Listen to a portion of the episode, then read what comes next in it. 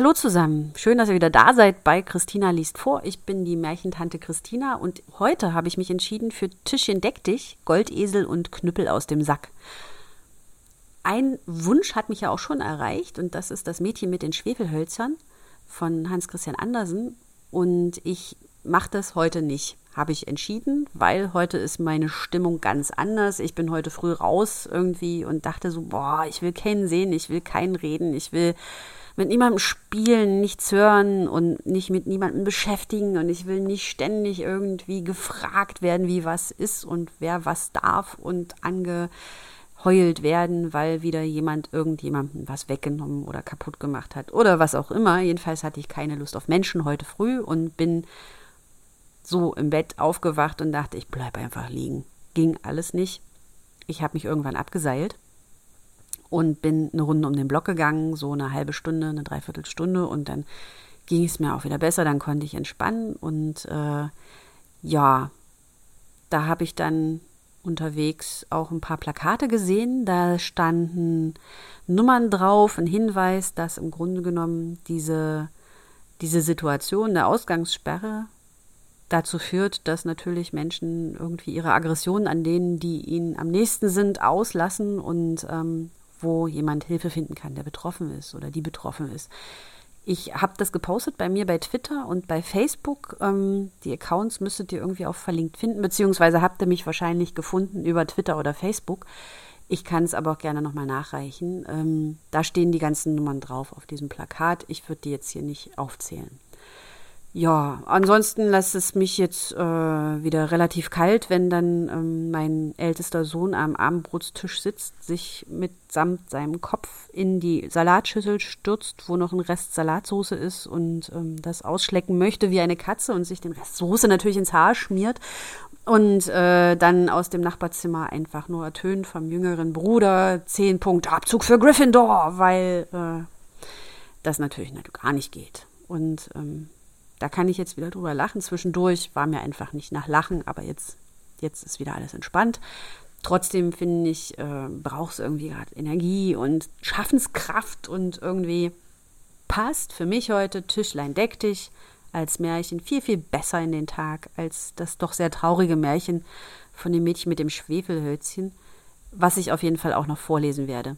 Zur Debatte stand übrigens auch Krieg und Frieden. Wenn ihr mögt, könnt ihr mir mal schreiben, äh, entweder in den Kommentaren direkt bei Anchor oder ähm, bei Facebook oder Twitter, ob euch das auch was wäre. Krieg und Frieden habe ich hier stehen. Und ich muss gestehen, ich habe es noch nie gelesen. Ich würde das dann quasi mit euch vielleicht sogar das erste Mal lesen. Also sagt mir einfach Bescheid, ob das wirklich was für euch wäre. Dann kann ich mich auch daran setzen. Ansonsten bleibe ich jetzt erstmal bei Märchen und bei Tischlein, deck dich.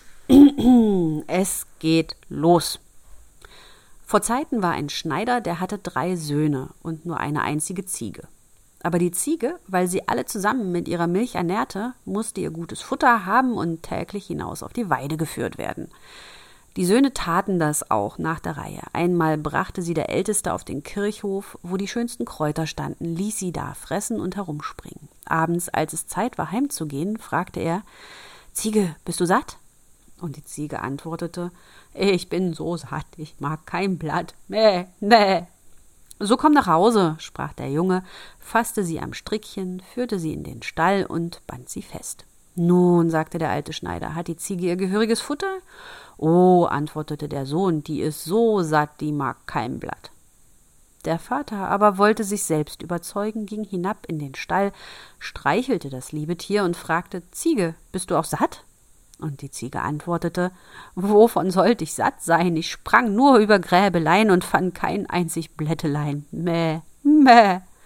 Was muss ich hören? rief der Schneider, lief hinauf und sprach zu dem Jungen Ei, du Lügner, sagst, die Ziege wäre satt und hast sie hungern lassen?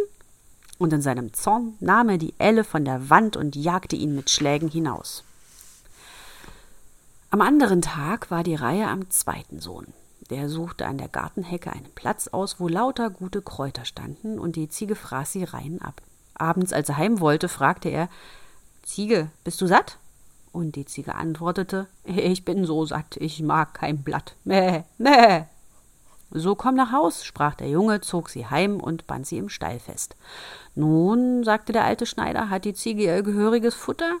Oh, antwortete der Sohn, die ist so satt, sie mag kein Blatt. Der Schneider wollte sich darauf nicht verlassen, ging hinab in den Stall und fragte Ziege, bist du auch satt? Und die Ziege antwortete Wovon sollte ich satt sein? Ich sprang nur über Gräbelein und fand kein einzig Blättelein. Mäh, mäh.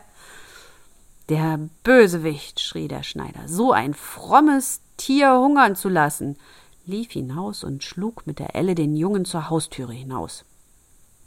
Die Reihe kam jetzt an den dritten Sohn. Der wollte seine Sache gut machen, suchte Buschwerk mit dem schönsten Laube aus und ließ die Ziege daran fressen. Abends, als er heim wollte, fragte er Ziege, bist du auch satt? Und die Ziege antwortete Ich bin so satt, ich mag kein Blatt. Mäh, mäh. So komm nach Hause, sagte der Junge, führte sie in den Stall und band sie fest. Nun, sagte der alte Schneider, hat die Ziege ihr gehöriges Futter?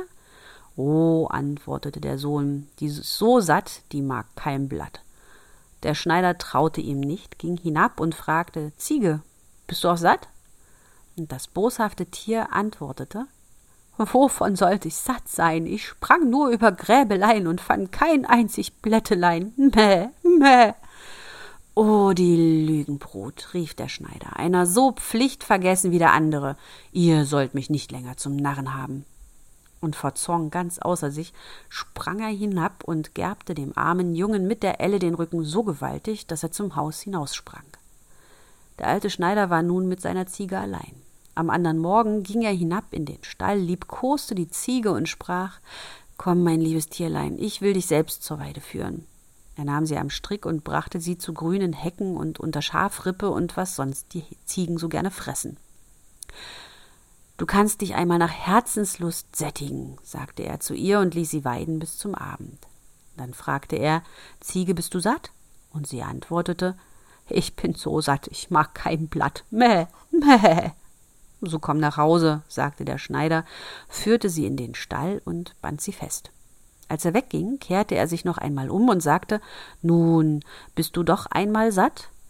Aber die Ziege machte es ihm nicht besser und rief Wovon sollte ich satt sein? Ich sprang nur über Gräbelein und fand kein einzig Blättelein. Mäh, mäh.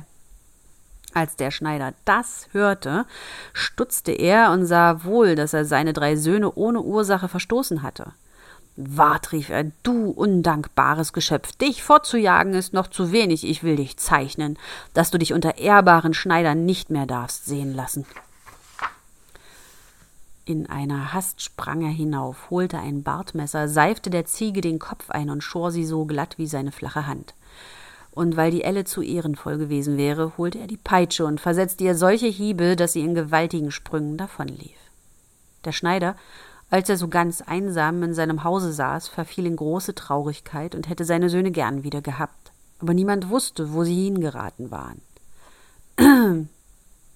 Der Älteste war zu einem Schreiner in die Lehre gegangen. Da lernte er fleißig und unverdrossen, und als seine Zeit herum war, dass er wandern sollte, schenkte ihm der Meister ein Tischchen, das gar kein besonderes Ansehen hatte und von gewöhnlichem Holz war.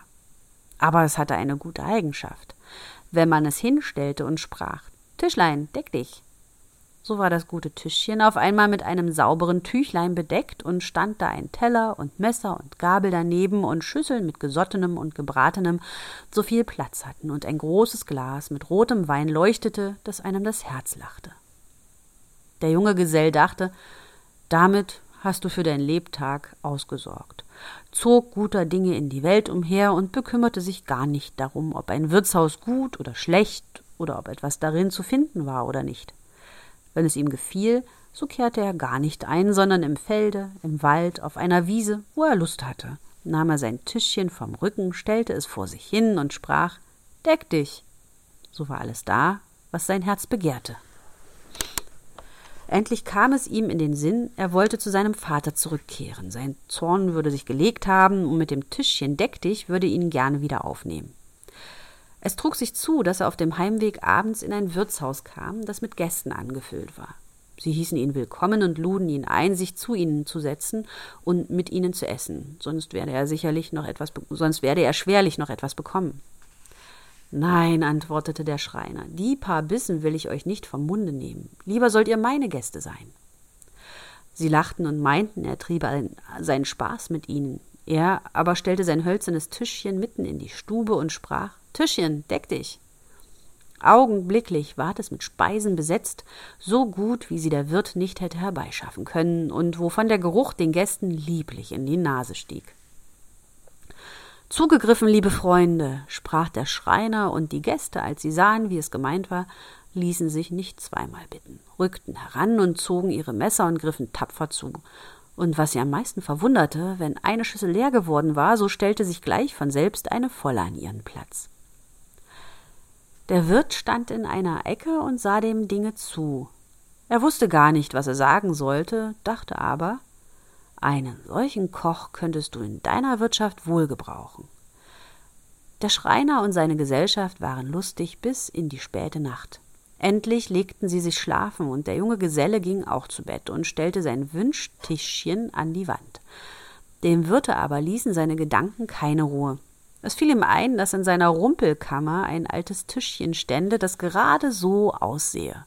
Das holte er ganz sachte herbei und vertauschte es mit dem Wünschtischchen. Am anderen Morgen zahlte der Schreiner sein Schlafgeld, packte sein Tischchen auf, dachte gar nicht daran, dass er ein falsches hätte und ging seiner Wege. Zu Mittag kam er bei seinem Vater an, der ihn mit großer Freude empfing. Nun, mein lieber Sohn, was hast du gelernt? sagte er zu ihm. Vater, ich bin Schreiner geworden. Ein gutes Handwerk, erwiderte der Alte, aber was hast du von deiner Wanderschaft mitgebracht? Vater, das Beste, was ich mitgebracht habe, ist das Tischchen. Der Schneider betrachtete es von allen Seiten und sagte Daran hast du kein Meisterstück gemacht, das ist ein altes und schlechtes Tischchen. Aber es ist ein Tischchen deck dich, antwortete der Sohn, wenn ich es hinstelle und sage ihm, es solle sich decken, so stehen gleich die schönsten Gerichte darauf und ein Wein dabei, der das Herz erfreut. Ladet nur alle Verwandten und Freunde ein, die sollen sich einmal laben und erquicken, denn das Tischchen macht sie alle satt. Als die Gesellschaft beisammen war, stellte er sein Tischchen mitten in die Stube und sprach Tischchen, deck dich. Aber das Tischchen regte sich nicht und blieb so leer wie ein anderer Tisch, der die Sprache nicht versteht. Da merkte der arme Geselle, dass ihm das Tischchen vertauscht war, und schämte sich, dass er wie ein Lügner dastand. Die Verwandten aber lachten ihn aus und mussten ungetrunken und ungegessen wieder heimwandern. Der Vater holte seinen Lappen wieder herbei und schneiderte fort, der Sohn aber ging bei, seine, bei einem Meister in die Arbeit. Der zweite Sohn war zu einem Müller gekommen und bei ihm in die Lehre gegangen. Als er seine Jahre herum hatte, sprach der Meister weil du dich so wohl gehalten hast, so schenke ich dir einen Esel von einer besonderen Art. Er zieht nicht am Wagen und er trägt auch keine Säcke. Wozu ist er denn Nütze? fragte der junge Geselle. Er speit Gold, antwortete der Müller. Wenn du ihn auf ein Tuch stellst und sprichst Bric so speit dir das gute Tier Goldstücke aus, hinten und vorne. Das ist eine schöne Sache, sprach der Geselle, dankte dem Meister und zog in die Welt. Wenn er Gold nötig hatte, brauchte er nur zu seinem Esel Briklebrit zu sagen, und so regnete es Goldstücke, und er hatte weiter keine Mühe, als sie von der Erde aufzuheben. Wo er hinkam, war ihm das Beste gut genug, und je teurer, je lieber, denn er hatte immer einen vollen Beutel. Als er sich eine Zeit lang in der Welt umgesehen hatte, dachte er, du musst deinen Vater aufsuchen. Wenn du mit dem Goldesel kommst, so wird er seinen Zorn vergessen und dich gut aufnehmen.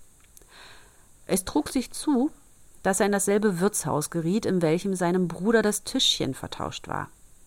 Er führte seinen Esel an der Hand, und der Wirt wollte ihm das Tier abnehmen und anbinden, der junge Geselle aber sprach Gebt euch keine Mühe, meinen Grauschimmel für euch selber in den Stall und binde ihn auch selbst an, denn ich muss wissen, wo er steht. Dem Wirt kam das wunderlich vor, und er meinte, einer, der seinen Esel selbst besorgen müsste, hätte nicht viel zu verzehren, als der Fremde in die Tasche griff, zwei Goldstücke herausholte und sagte, er solle nur etwas Gutes für ihn einkaufen, so machte er große Augen, lief und suchte das Beste, das er auftreiben konnte. Nach der Mahlzeit fragte der Gast, was er schuldig wäre. Der Wirt wollte die doppelte Kreide nicht sparen und sagte, noch ein paar Goldstücke müsste er schon zulegen. Der Geselle griff in die Tasche, aber sein Gold war eben zu Ende. Wartet einen Augenblick, Herr Wirt, sprach er, ich will nur gehen und Gold holen, nahm aber das Tischtuch mit. Der Wirt wusste nicht, was das heißen sollte, war neugierig, schlich ihm nach, und da der Gast die Stalltür zuriegelte, so guckte er durch ein Astloch. Der Fremde breitete unter dem Esel das Tuch aus, rief Bricklebrit, und augenblicklich fing das Tier an, Gold zu speien, von hinten und vorn, dass es ordentlich auf die Erde herabregnete. Ei der Tausend, dachte der Wirt, da sind die Dukaten bald geprägt. So ein Geldbeutel ist nicht übel. Der Gast bezahlte seine Zeche und legte sich schlafen. Der Wirt aber schlich in der Nacht herab in den Stall, führte den Münzmeister weg und band einen andern Esel an seine Stelle. Den folgenden Morgen in der Frühe zog der Geselle mit seinem Esel ab und meinte, er hätte seinen Goldesel. Mittags kam er bei seinem Vater an, der sich freute, als er ihn wiedersah und ihn gern aufnahm. Was ist aus dir geworden, mein Sohn? fragte der Alte. Ein Müller, lieber Vater, antwortete er. Und was hast du von deiner Wanderschaft mitgebracht? Weiter nichts als einen Esel. Esel gibt's hier genug, sagte der Vater, da wär mir doch eine gute Ziege lieber gewesen. Ja, antwortete der Sohn, aber das ist kein gemeiner Esel, sondern ein Goldesel. Wenn ich sage Bricklebrit, so speit euch das gute Tier ein ganzes Tuch voll Goldstücke. Lasst nur alle Verwandten herbeirufen. Ich mach sie alle zu reichen Leuten. Das lasse ich mir gefallen, sagte der Schneider, dann brauche ich mich mit der Nadel nicht weiter zu quälen, sprang selbst fort und rief die Verwandten herbei. Sobald sie beisammen waren, hieß sie der Müller Platz machen, bereitete sein Tuch aus und brachte den Esel in die Stube. Jetzt gebt acht, sagte er und rief Bricklebrit. Aber es waren keine Goldstücke, was herabfiel, und es zeigte sich, dass das Tier nichts von der Kunst verstand, denn es bringt's nicht jeder Esel so weit. Da machte der Müller ein langes Gesicht, sah, dass er betrogen war und bat die Verwandten um Verzeihung, dass sie so arm heimgingen, als sie gekommen waren. Es blieb nichts übrig, der Alte musste wieder nach der Nadel greifen und der Junge sich bei einem Müller verdingen. Der dritte Bruder war zu einem Drechsler in die Lehre gegangen, und weil es ein kunstreiches Handwerk ist, musste er am längsten lernen. Seine Brüder aber meldeten ihm in einem Briefe, wie schlimm es ihnen ergangen wäre und wie sie der Wirt noch am letzten Abend um ihre schönen Wunschdinge gebracht hätte. Als der Drechsler nun ausgelernt hatte und wandern sollte, so schenkte ihm sein Meister, weil er sich so wohl gehalten, einen Sack und sagte, es liegt ein Knüppel darin. Den Sack kann ich umhängen und er kann mir gute Dienste leisten, aber was soll der Knüppel darin? Der macht ihn nur schwer. Das will ich dir sagen, antwortete der Meister. Hat dir jemand etwas zu Leid getan, so sprich nur Knüppel aus dem Sack. So springt dir der Knüppel heraus unter die Leute und tanzt ihnen so lustig auf dem Rücken herum, dass sie sich acht Tage lang nicht regen und bewegen können. Und er lässt er nicht ab, als bis du sagst, Knüppel in den Sack. Der Gesell dankte ihm, hin den Sack um, und wenn ihm jemand zu nahe kam und auf den Leib wollte, so sprach er Knüppel aus dem Sack. Alsbald sprang der Knüppel heraus und klopfte einem nach dem andern den Rock oder Wams gleich auf dem Rücken aus und wartete nicht erst, bis er ihn ausgezogen hatte, und das ging so geschwind, dass, ehe er sich versah, die Reihe schon an ihm war. Der junge Drechsler langte zur Abendzeit in dem Wirtshaus an, wo seine Brüder waren betrogen worden.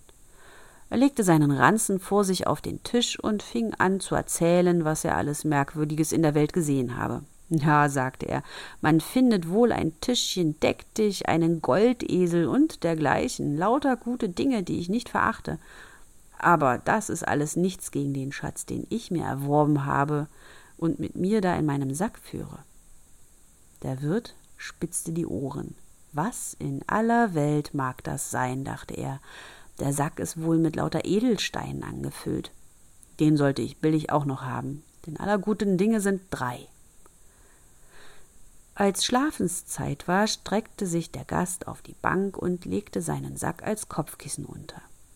Der Wirt, als er meinte, der Gast läge in tiefem Schlaf, ging herbei, rückte und zog ganz sachte und vorsichtig an dem Sack, ob er ihn vielleicht wegziehen und einen anderen unterlegen könnte.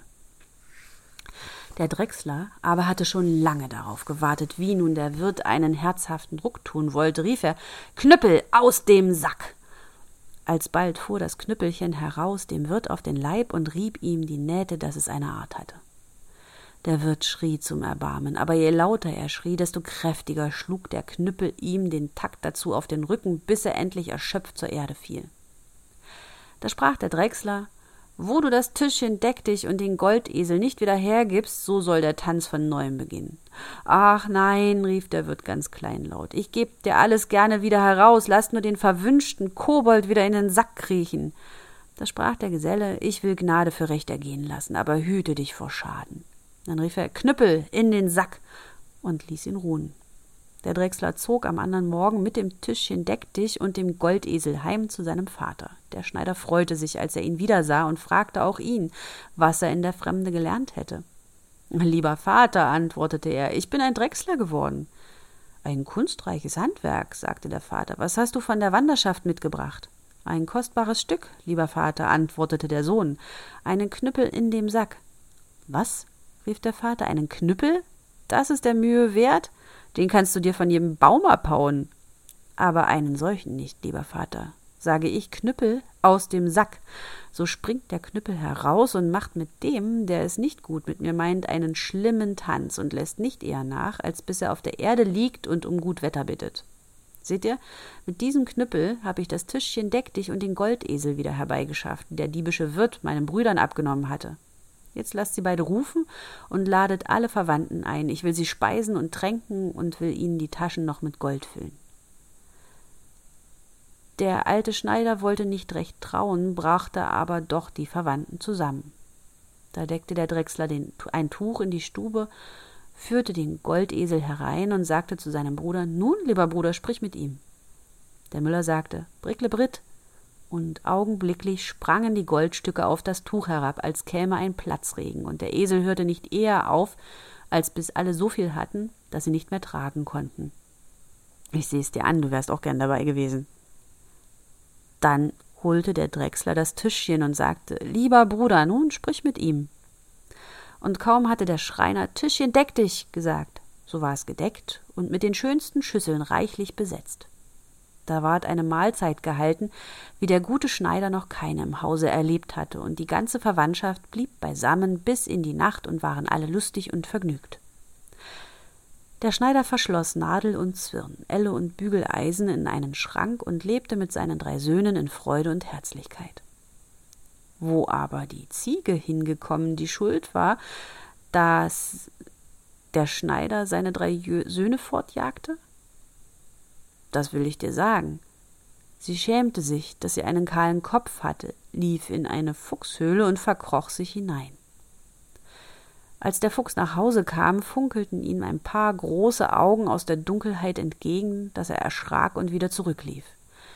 Der Bär begegnete ihm, und da der Fuchs ganz verstört aussah, so sprach er Was ist mit dir, Bruder Fuchs, was machst du für ein Gesicht? Ach, antwortete der Rote, ein grimmig Tier sitzt in meiner Höhle und hat mich mit feurigen Augen angeglotzt.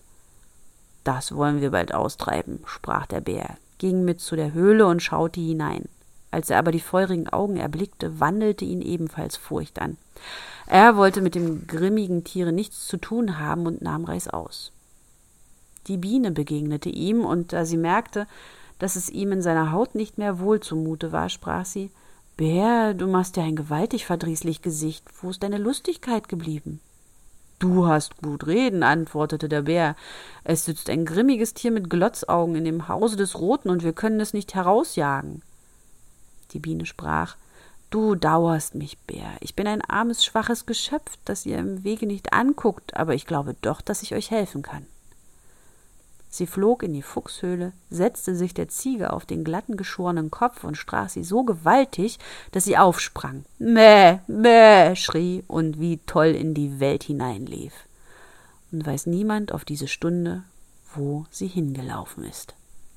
So, ich hoffe, ihr hattet euren Spaß. Ich musste zwischendurch kurz pausieren, weil mein Speicher voll war und ich nicht richtig drauf geachtet hatte. Man hört es möglicherweise ein bisschen. Ähm, ich habe mir Mühe gegeben, es zu kaschieren.